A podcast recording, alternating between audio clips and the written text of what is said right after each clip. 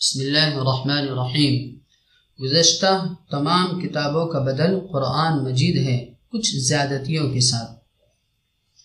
عن واثلة رضي الله عنه رفعه وأعطيت مكان التوراة السبع وأوطعت مكان الزبور المئين وأوطعت مكان الإنجيل المثاني وفضلت بالمفصل لأحمد والكبير كذا في الجمع الفوائد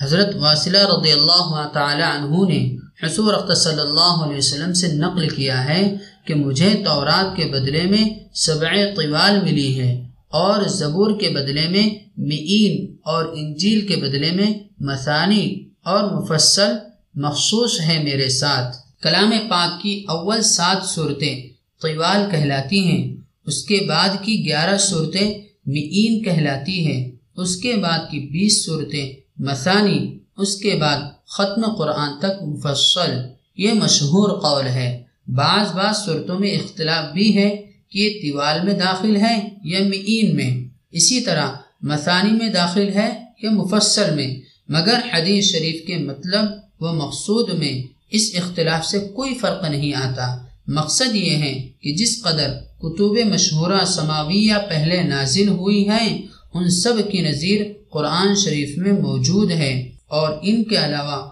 مفصل اس کلام پاک میں مخصوص ہیں جس کی مثال پہلی کتابوں میں نہیں ملتی۔